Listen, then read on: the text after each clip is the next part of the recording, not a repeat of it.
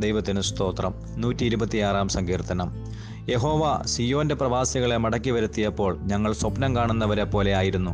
അന്ന് ഞങ്ങളുടെ വായിൽ ചിരിയും ഞങ്ങളുടെ നാവിന്മേൽ ആർപ്പും നിറഞ്ഞിരുന്നു. യഹോവ അവരിൽ വൻകാര്യങ്ങളെ ചെയ്തിരിക്കുന്നു എന്ന് ജാതികളുടെ ഇടയിൽ അന്ന് പറഞ്ഞു. ബാബ ബാബൽ പ്രവാസത്തിൽ പോയ ശേഷം മടങ്ങി വന്ന പ്രവാസികൾ ദേവാലയത്തിലേക്ക് പോകുമ്പോൾ പാടുന്ന പാട്ടുകളിലൊന്നാണ് ഈ നാം വായിക്കുന്ന സങ്കീർത്തനം. ദൈവം തന്റെ ജനത്തെ മടക്കി വരുത്തുവാൻ കഴിവുള്ളവനാണ്. പലപ്പോഴും ദൈവത്തിന്റെ ജനം ദൈവവഴികളെ വിട്ട് ദേശത്തോട് ചേർന്ന് പാപത്തിൽ ജീവിക്കുമ്പോൾ ദൈവം അവരെ മറ്റ് രാജ്യങ്ങൾക്ക് കീഴടക്കി പ്രവാസത്തിലേക്ക് അയക്കുന്നത് പഴയ നിയമകാലത്ത് നമുക്ക് കാണുവാൻ കഴിയുന്നുണ്ട്. അങ്ങനെ ദൈവം തന്റെ പ്രവാചകന്മാരെ പലതവണ അയച്ച് മാനസാന്തരപ്പെടണമെന്ന് പറഞ്ഞിട്ടും കേൾക്കാതെ പാപത്തിൽ ജീവിച്ച ജനത്തെ മറ്റ് രാജ്യങ്ങൾ വന്ന് കീഴടക്കി ബന്ദികളാക്കി അടിമകളാക്കി പ്രവാസത്തിലേക്ക് കൊണ്ടുപോകാനിടയായി തീർന്നു. എന്നാൽ ദൈവത്തിന്റെ സമയമായപ്പോൾ ജനം മാനസാന്തരപ്പെട്ടപ്പോൾ ദൈവം അവരെ മടക്കി കൊണ്ടുവന്നു. ആ സംഭവത്തെക്കുറിച്ചാണ് ഇവിടെ പറഞ്ഞിരിക്കുന്നത്. അവിടെ മടങ്ങി വന്നവർക്ക് സന്തോഷമായിരുന്നു. കാരണം ദൈവം ചെയ്ത വൻ കാര്യങ്ങൾ അതൊരു അത്ഭുതമായിരുന്നു കേട്ട ജനത്ത് ജനത്തിനെ സംബന്ധിച്ചിടത്തോളം അന്യജാതികൾക്ക് അതൊരു വിസ്മയമായിരുന്നു അത്ഭുതമായിരുന്നു. കാരണം ദൈവത്തിന് ഇവരെ മടക്കി കൊണ്ടുവരുവാൻ കഴിഞ്ഞോ? ഇവരെങ്ങനെ മടങ്ങി വന്നു എന്നുള്ളതായിരുന്നു അന്യജാതികൾ ചിന്തിച്ചത്. നോക്കുക ദൈവത്തിന് അസാധ്യമായിട്ടൊന്നുമില്ല. ലൂക്കോസിന്റെ സുവിശേഷം പതിനഞ്ചാം അധ്യായത്തിൽ മുടിയൻ പുത്രനെക്കുറിച്ച് നാം ഇങ്ങനെ വായിക്കുന്നുണ്ട്.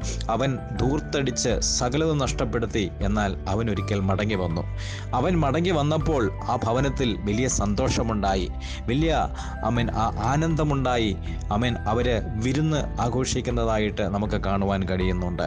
അതെ ഒരു വ്യക്തി നാശത്തിലേക്ക് പോയ ഒരു വ്യക്തി നശിച്ചു പോയ പിന്മാറിപ്പോയ ഒരു വ്യക്തി മടങ്ങി വരുമ്പോൾ ആ ഭവനത്തിൽ വലിയ സന്തോഷമുണ്ടാകും. അതിന് യാതൊരു സംശയവുമില്ല.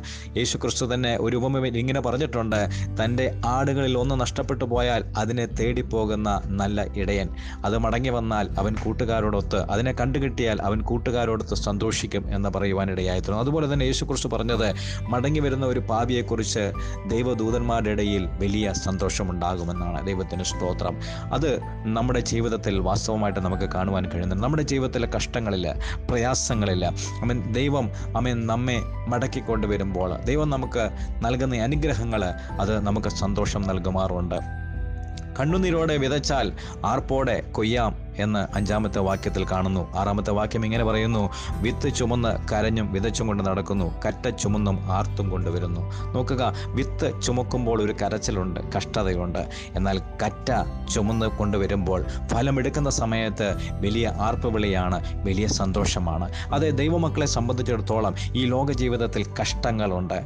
കുരുന്തിർക്കെഴുതിയ രണ്ടാം ലേഖനം നാലാം അധ്യായത്തിന്റെ പതിനേഴ് പതിനെട്ട് വാക്യങ്ങളിൽ ഇങ്ങനെ കാണുന്നു. നൊടി നേരത്തേക്കുള്ള ഞങ്ങളെ ലഘുവായ കഷ്ടം അത്യന്തം അനവധിയായി തേജസ്സിന്റെ നിത്യഘനം ഞങ്ങൾക്ക് കിട്ടുവാൻ ഹേതുവാകുന്നു. കാണുന്നതിനെയല്ല കാണാത്തതിനെ അത്രേ ഞങ്ങൾ നോക്കിക്കൊണ്ടിരിക്കുന്നു. കാണുന്നത് താൽക്കാലികം കാണാത്തതോ നിത്യം. അതെ അപ്പോസ്തലനായ പൗലോസ് പറയുകയാണ് ഈ ലോക ജീവിതത്തിൽ ഞങ്ങൾക്ക് കഷ്ടമുണ്ട്. എന്നാൽ ഞങ്ങളുടെ കഷ്ടങ്ങൾ മാറുന്ന ഒരു ദിവസമുണ്ട്. അതിനെക്കുറിച്ച് തെസലോനിക്കർക്ക് എഴുതിയപ്പോൾ താൻ ഇങ്ങനെ പറയുവാനിടയായി തീർന്നു. ഒന്ന് തെസലോനി മൂന്നാം അധ്യായത്തിന്റെ മൂന്നാം വാക്യത്തിൽ ഇങ്ങനെ പറയുന്നു കഷ്ടം അനുഭവിക്കുവാൻ നാം നിയമിക്കപ്പെട്ടിരിക്കുന്നു എന്ന് നിങ്ങൾ തന്നെ അറിയുന്നുവല്ലോ. അതെ തെസ്ലോനിക്കയിലെ വിശ്വാസികൾ ദൈവമക്കൾ അന്ന് വലിയ കഷ്ടത്തിലൂടെ ഉപദ്രവങ്ങളുടെ കടന്നുപോയി. അവരോ അവരെ ഉറപ്പിക്കുവാൻ വേണ്ടി അപ്പോസ്തലനായ പൗലോസിലൂടെ പരിശുദ്ധാത്മാവ് പറയുകയാണ് ഈ ലോക ജീവിതത്തിൽ നിങ്ങൾക്ക് കഷ്ടമുണ്ട്.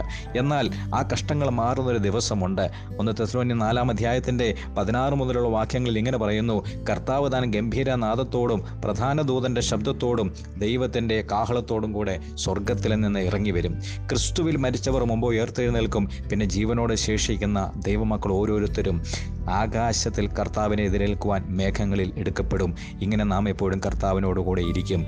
ഈ വചനങ്ങൾ കൊണ്ട് അന്യോന്യം ആശ്വസിപ്പിച്ചുകൊള്ളുവിൻ അതെ ഇത് സന്തോഷത്തിന്റെ വാക്കുകളാണ്.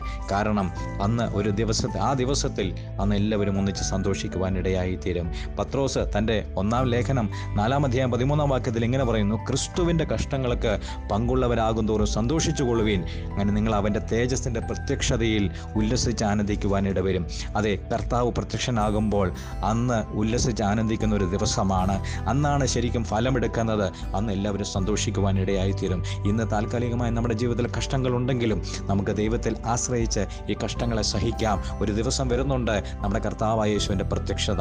അന്ന് നാം എല്ലാവരും സന്തോഷിക്കുവാൻ ഇടയായിത്തീരും. നമുക്ക് പ്രാർത്ഥിക്കാം. പരിശുദ്ധ ദൈവമേ സ്വർഗീയ നല്ല പിതാവേ തന്ന വചനങ്ങൾക്കായി സ്തോത്രം. ഈ ലോക ജീവിതത്തിലെ കഷ്ടങ്ങളെ സഹിക്കുവാൻ നിലനിൽക്കുവാൻ ഞങ്ങളെ സഹായിക്കണമേ. ഞങ്ങളെ വീണ്ടെടുക്കുവാൻ വരുന്ന കർത്താവിന്റെ പ്രത്യക്ഷതയിൽ ഞങ്ങൾക്ക് ആനന്ദമുണ്ടാകുമല്ലോ. ആ ദിവസത്തിനു വേണ്ടി വിശുദ്ധിയോടെ കാത്തിരിക്കുവാൻ ഞങ്ങളെ സഹായിക്കണം. പ്രാർത്ഥന കേട്ടതിനാൽ സ്തോത്രം. യേശുവിൻ നാമത്തിൽ പ്രാർത്ഥിക്കുന്നു പിതാവേ ആമീൻ. ദൈവം നിങ്ങളെ അനുഗ്രഹിക്കുമാറാകട്ടെ.